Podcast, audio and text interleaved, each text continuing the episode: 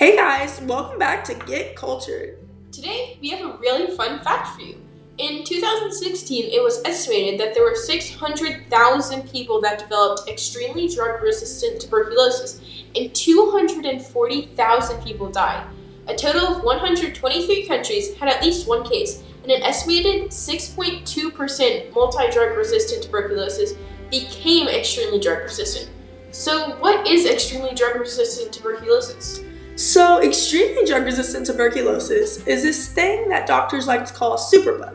It's a fairly large and rod-shaped bacterium. Hold on, that... hold on, hold on, hold on. Wait, what's a superbug and bacterium? I'm sorry, but I'm not a scientist, and I don't think our viewers are either, so I don't know any of these fancy words. That's why I'm here to help you and the viewers. So basically, a superbug is a really nasty little guy who's a strain of bacteria that is super stubborn. He refuses to get help from antibiotics, therefore making him oh, super resistant. Oh, I've heard of that. Aren't antibiotics like chemicals that kill him or something? I took a microbiology class in high school, so I'm kind of a pro.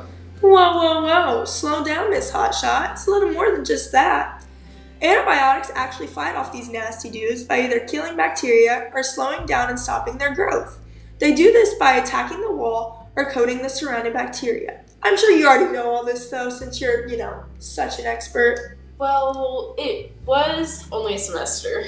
Well, do you know what type of antibiotics help kill regular tuberculosis?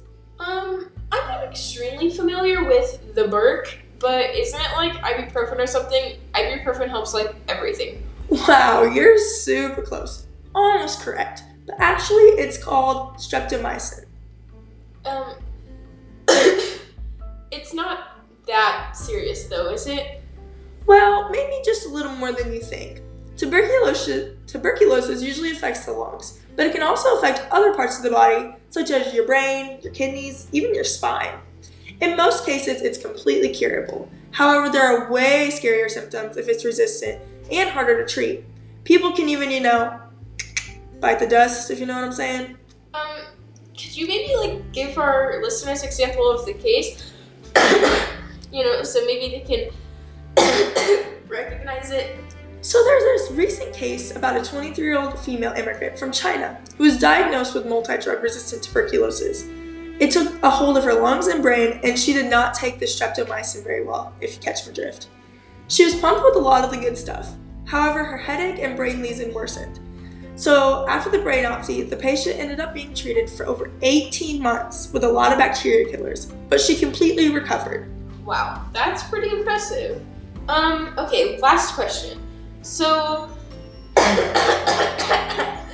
let's say I have a friend that's experiencing feelings of sickness, weight loss, fever, night sweats, coughing, chest pain, and coughing up blood. Um, what would you maybe say they're suffering from, since, you know, you're a professional? Well, I'd say I really don't want to be around you right now. Let's get you to the doctor, shall we? And to anyone else suffering from these feelings, go to get some drugs. I mean professionally, of course. Okay, uh, wait, first, it looks like that's all the time we have today, folks. uh, we'd like to thank our sponsors, the C D C and the N C B I. And until next time, get cultured.